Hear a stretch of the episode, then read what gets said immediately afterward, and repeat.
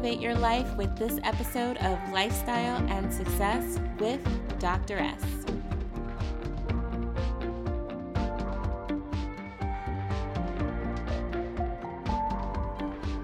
Hey friends, Dr. S here. You know, one thing that I love about this show is that it shows anyone and everyone that regardless of what background you have, what different experiences you have had, and who you are, that you can obtain your level of success. I've been getting some really positive feedback from the business tips that you've been getting and the lifestyle hacks that I've been loving. And so I have to tell you if you are feeling this community, to subscribe to the talk show and never miss a beat, head to lifestyle and success with drs.com. And today's guest is coming up So, as you guys may already know, I am a total foodie. And if you'd like some evidence of that, you can head to my brand website, which is called jetenprie.us, J E T E N P R I E. And you can see my Instagram, you can see my lifestyle posts, you can see the posts from this talk show, and you will see many of those comprise of food. And so it would be fitting that I would have Shahira Marai joining us today, who is the founder of The Dirty Cookie. And this is like her business is so awesome and amazing. Number one, she was inspired by visiting Egypt as a child. She's Egyptian and she witnessed true poverty and hardships faced by children who were exactly her age. And she was encouraged by her father to really like start her entrepreneurial journey. And as a way of doing that, she's also been able to give back and really uplift and inspire this population. And so I'd love to share her story. I'd love to share the work that she does. This episode is truly like it, it, it, we dropped so many gems on this episode you might as well break out a book and a pen and take notes the entire time. Um, Shahira's brand was featured on the Today Show, Good Morning America, the Food Network, the Cooking Channel, all the things. But on this episode, we're going to talk about some hacks on working with influencers. We're going to talk about how to stay motivated, how to survive through hardship, all the things that Shahira has experienced as she built this incredible business and incredible brand. And so to start it off, before we go into all of the amazing things that she's done, I really want us to kind of continue along this track of talking about some of the hurdles of business because I think if you really understand what she experienced, you'll be able to better appreciate where she is today. So, Shahira, I'm so happy to have you on the show. Why don't you kick us off by talking a little bit more about some of the hurdles you've experienced as you've built the Dirty Cookie? Oh my goodness. We I hurdles, I mean, that's all I've had for the last six years. Like honestly, um from opening a store in a very low traffic location, that was the biggest challenge. Basically, within a year, I knew the location was not going to serve me. And I stuck it out for three years just because I, I didn't want to close the store. So that was like a really big challenge because that challenged me to figure out how to bring traffic to that store, um, which, you know, marketing you know, I, I, became like this, you know, social media expert because I had to figure out how to drive people to the store because obviously the traffic wasn't working for us, the current traffic. And then really uh, the next challenge from there is like, okay, I closed down the store in 2018 and I was like, well, let's, let's play online. Let's focus on e-commerce. Um, I, I went through so many different ad agencies. It was terrible. We lost so much money um, everybody, you know, overpromised, underdelivered. So I turned that off. I was like, okay, let's just focus on what we're good at, which is like catering. At that time, we were really good at catering, and you know, we were doing bar- birthday parties, uh, uh, weddings, bar mitzvahs all over Los Angeles. So I continued to grow that, and then started like wholesaling to hotels, um, like the Four Seasons and Marriott. And then um, uh, we were featured on QVC in 2019, but they didn't want my cookie shots. They wanted another product I had at that time, which was also a really big mistake on my part. Um, was our cookie butter. It was a product I had when I had a brick and mortar because it was like it was easy to just sell. I wasn't selling it online, but mm-hmm. QVC really wanted it, and um, they convinced me that I should just let you know someone with more expertise pitch my product. So that was a big hurdle for me because she she butchered basically our our product on TV and we didn't sell. I got stuck with like $60,000 worth of inventory. Wow. Yeah, it was really challenging. And then um, I basically like had to sell. I had to sell my house to fund the business, right? Because oh my gosh!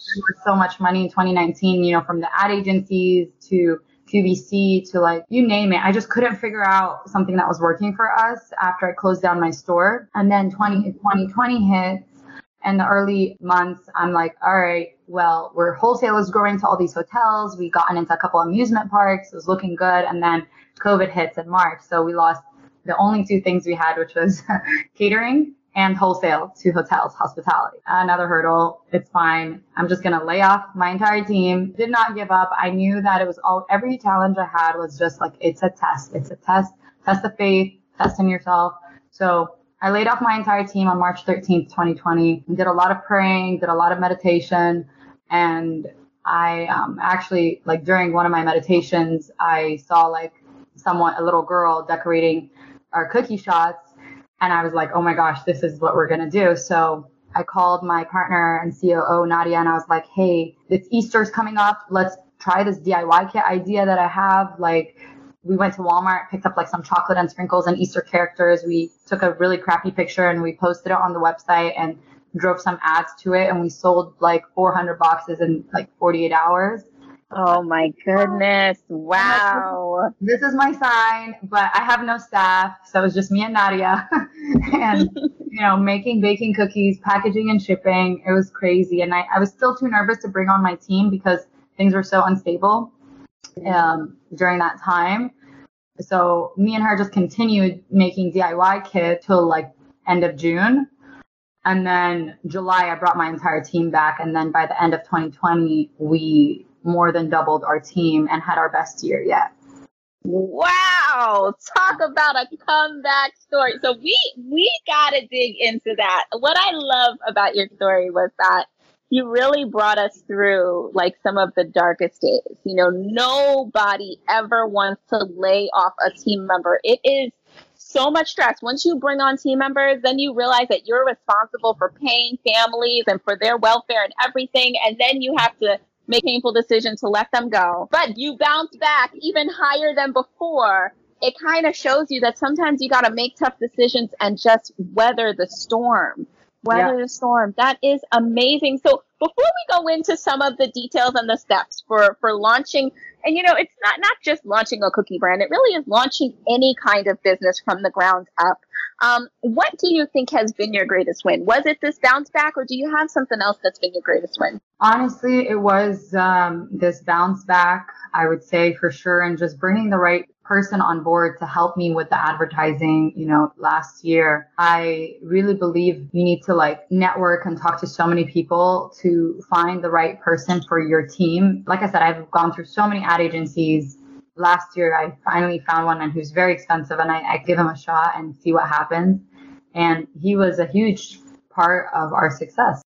If there's someone out there that's thinking of launching their own business, maybe they sell um, cupcakes or even, you know, special specialty french fries. I don't know popcorn any kind of food business. One thing that you mentioned is that you got the lease first and then you built your team so, what kind of gave you the confidence to be able to say that, okay, I think I have an idea that I'm going to bet on? And then, how did you go about funding mm. your team to really develop the recipes and get everything in order for you?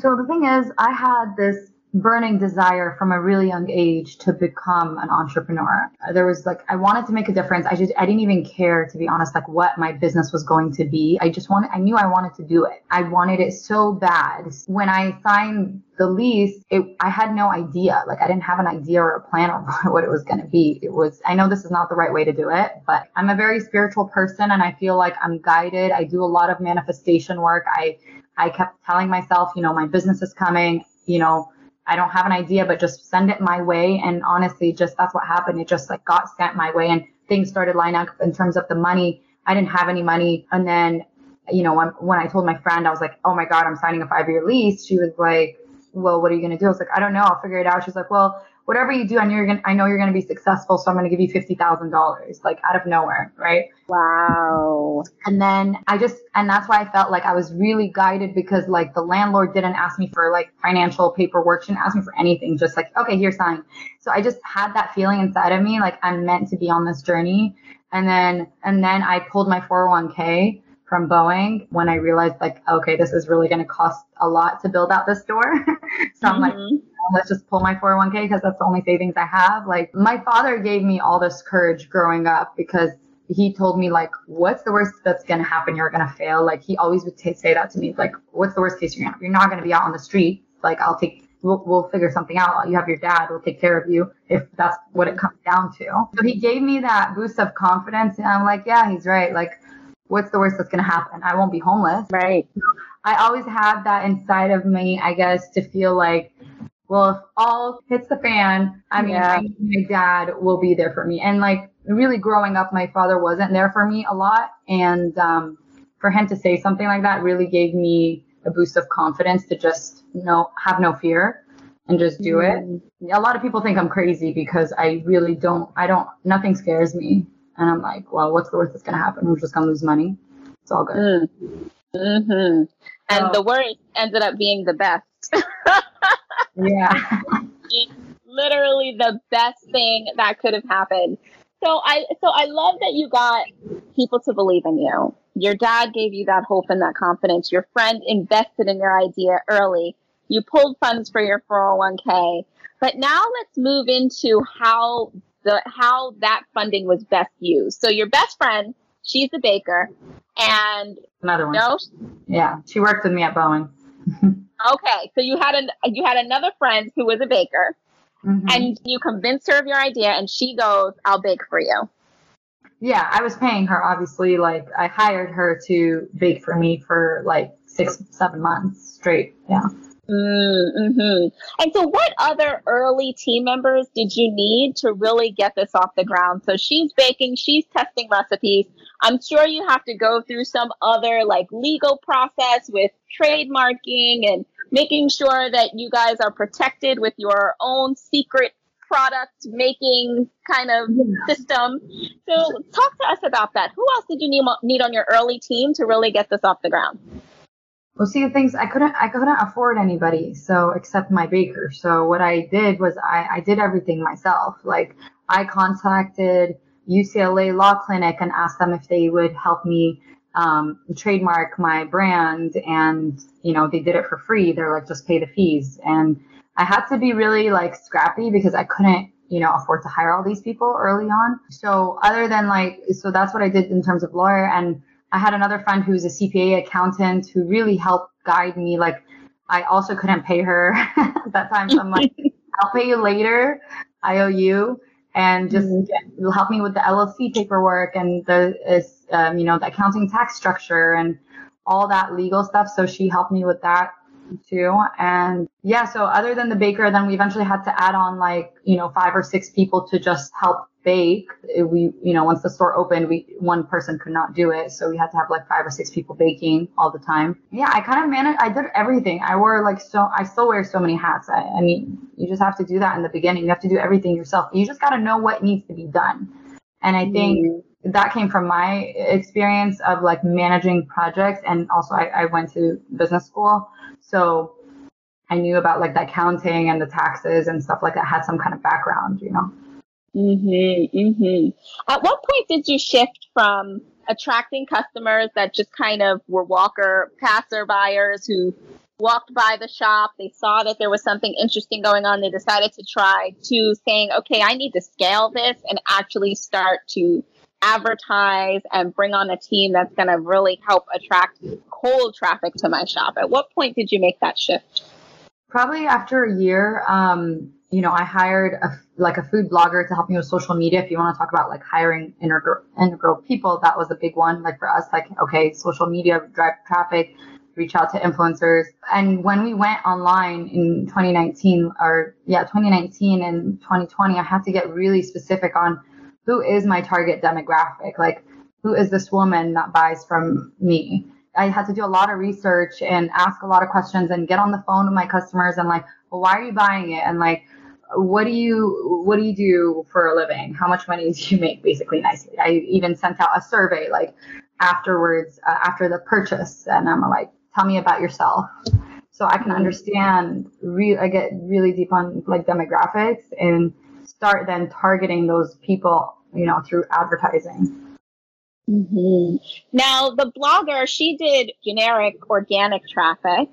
And I'm sure at some point you started to run ads. Do you consider, would you say that some of your initial success was more from organic traffic, or was your ads campaign strong enough to drive most of your success in the so beginning? That's an interesting question because most of my success in the early years were organic. And that was before Ooh. Instagram really changed because, like, a few years ago, Instagram really, really changed. This was, yeah. I, I got on early days of Instagram, like the first year of Instagram, and it was really easy to reach, you know, reach influencers and to reach, um, you know, people and engagement was high and, you know, they weren't doing weird things like they are now where they're like hiding your posts and you have to pay to, you know, get visibility and stuff like that. So it's tricky because like if I was starting a business now, that wouldn't apply because it's so hard organically right now, you know, to to reach people on Instagram. You have to it's a pay to play game, unfortunately. So I feel like right now you just have to pay mm-hmm. to play. But what you could do organically, which I still do, is influencers. Like I because I do have such a unique fun product, when I do reach out to like celebrities or um, really big influencers, for the most part, they don't ask me for money and they're like, okay, we'll, we'll give you a shout out on stories uh, in exchange mm-hmm. for a gift. And that really goes a long way for us because they're, you know, I was able to get the Kardashians that way back in 2017. I was able to get a lot of really big people just by yeah. asking them, you know, nicely. Well, that's a really interesting point because I'm sure, like, you can imagine with reaching out to influencers, I'm sure you didn't like DM Kim Kardashian, you know? like, yeah. what tips do you have for them if they're thinking of like reaching out to some big namers to rock their pocketbook or if they are, you know, a shoemaker to rock their pumps or anything like that? What what would you say is the best way to reach out to influencers for organic reach? Okay, so this is like my secret strategy that I will share. Oh, top secret! You guys are getting a good stuff. You better send her a DM or buy a cookie shot after this. yeah, so, so like honestly, if I can just like not be the CEO and just sit and do this all day, I would because it works so well for me. Um, when I go on Instagram, for example, I like let's I wanted like Kourtney Kardashian. Okay, so I would go to like all the people that she's following and find out like who's really in her inner circle um, that's not really that popular or isn't as popular as she is. And then i would reach out to them and ask them you know um, if they would like some cookie shots to share with their friends. And that's kind of exactly what happened. I reached out to a few of her really close friends but they're not as big as her I just kind of I do a lot of stalking and that it does involve a lot of time because like I was spending like six seven hours a day on this and that's why if I didn't have to be the CEO and I would be sitting doing that all day because it is it's kind of like a full time job to just yeah. put the pieces because like once I go to like Kourtney's friend uh, whatever Sarah and then I see, well, she's also friends with this girl who's also friends with Kourtney. There's like a strategy to it. And they're like, okay, so then both of them, I'll reach out to both of them, you know? Mm, yeah. And I just did that for so long till I was able to get into the inner circle of, and I think it was Blake Lively as well, Sara Blakely, a lot of these people I, have reached out to through their inner circle. Like I got to, you know, Sara Blakely's husband and he shared mm. the good shots with her at home. So Mm, brilliant. You guys got a really good one there. And I have to say, it is, there is a strategy to it, you know, and I think sometimes people um, downplay what it really takes to become successful. There's a lot of grunt work. There's a lot of things that you don't want to do. There's a lot of sending out hundreds of messages a day, connecting with thousands of people a week.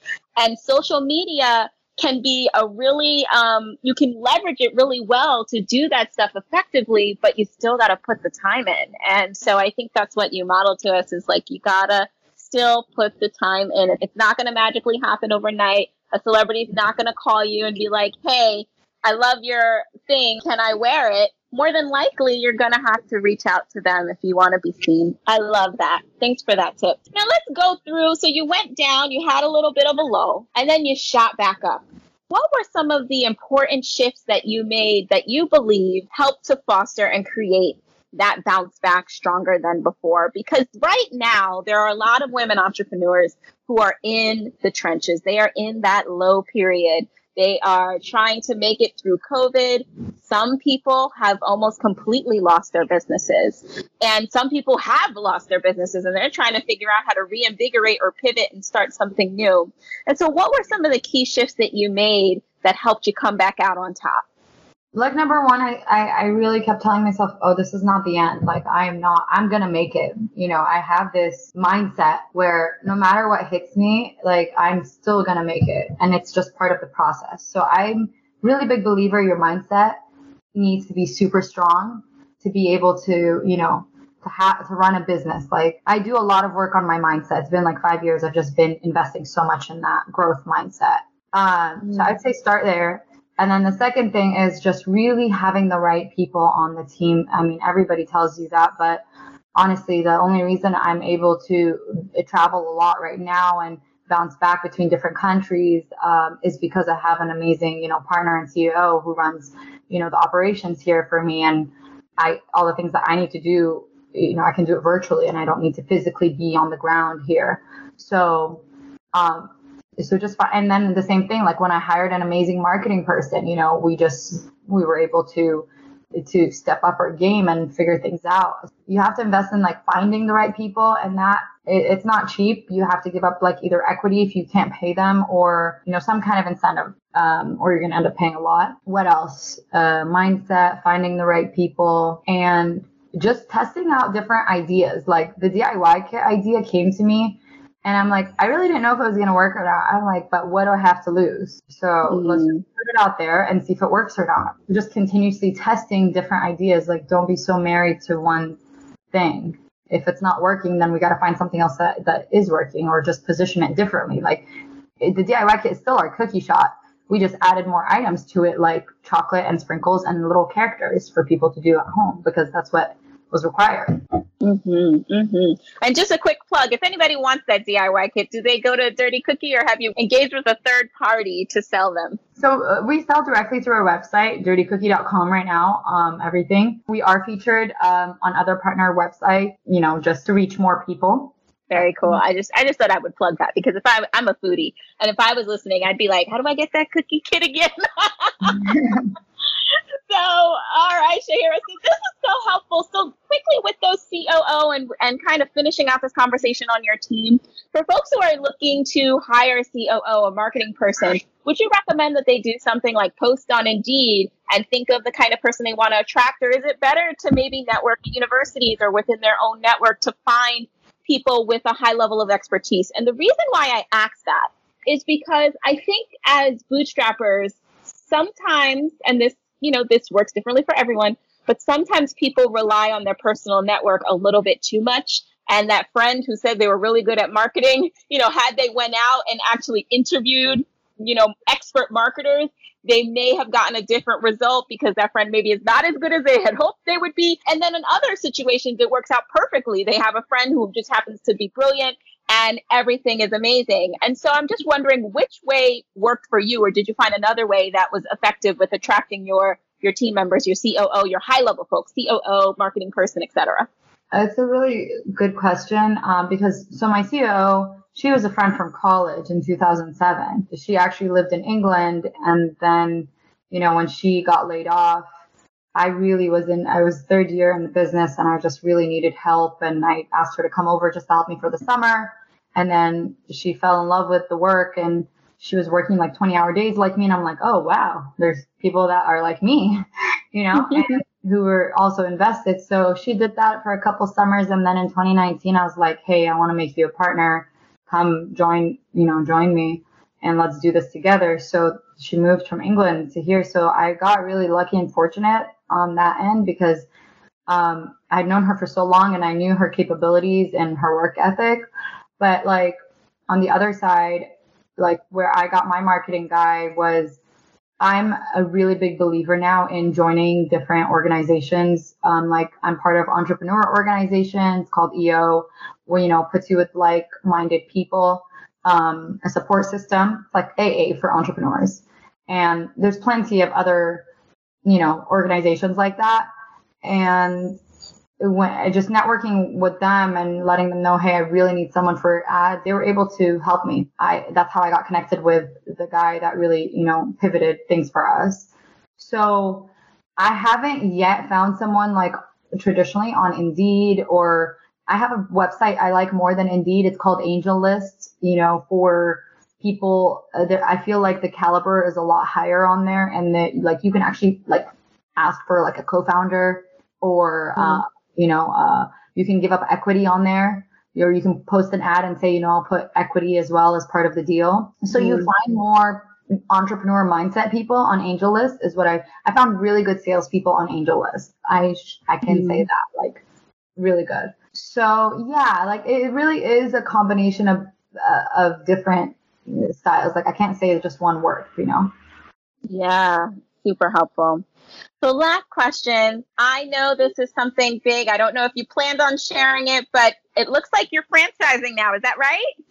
Yes, internationally. Okay. yes, internationally. And, you know, on your Insta, so I'm sure it's not too much of a secret, on your Insta, you're talking about this new store in Egypt.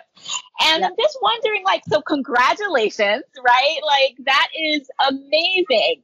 How did you know it was time? And, like, what did you do to really get everything in order to have an official franchise? And I know we can't go through all the details because franchising in itself is, is an entire talk show, people. Yeah. But I just kind of want to see if you have like some key moves that you had to make that are different than ones that you made when you were starting the standalone business. So like, cause I know starting a franchise is just a completely different beast. Yeah. So, um, honestly, I owe a lot of it to COVID because COVID made me virtual. You know, I could be virtual and get my work done. So I was able to spend a lot of time in Egypt um, to do this. But how I knew was like I've always wanted to franchise in the Middle East because I just they're like major sugar addicts down there and they love anything from the United States and they love American brands. So I, I mean I knew we had really good opportunity there.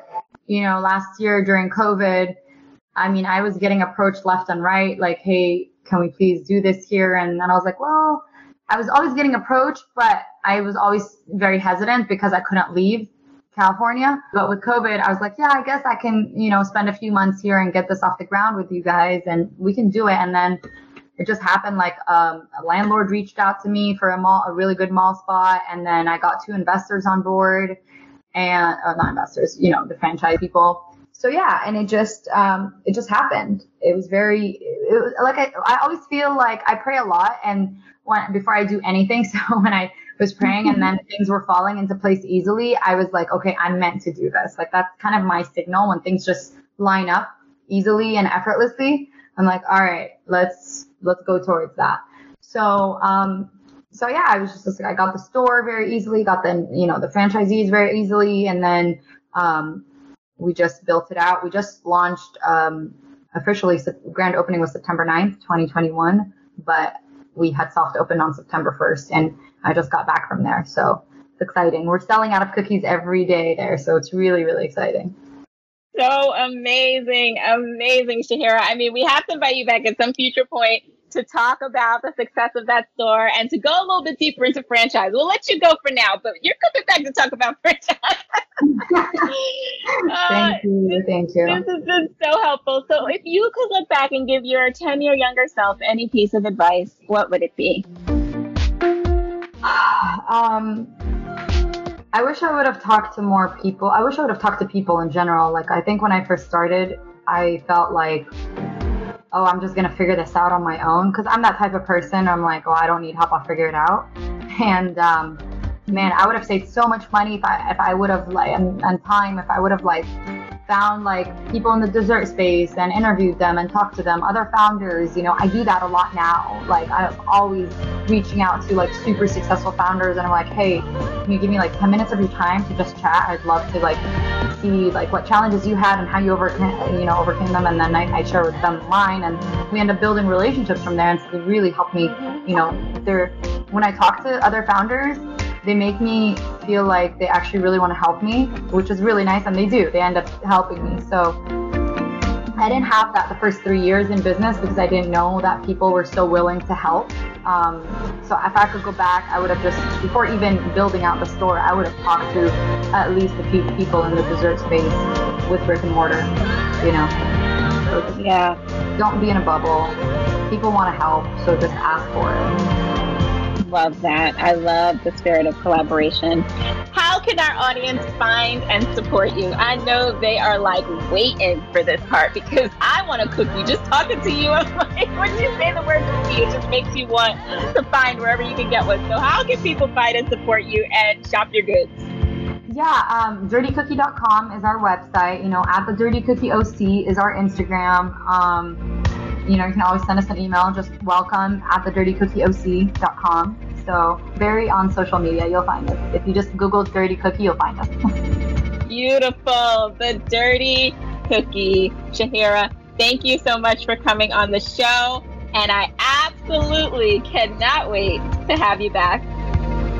Thank you. Thank you. It was really nice to chat with you and share my story here.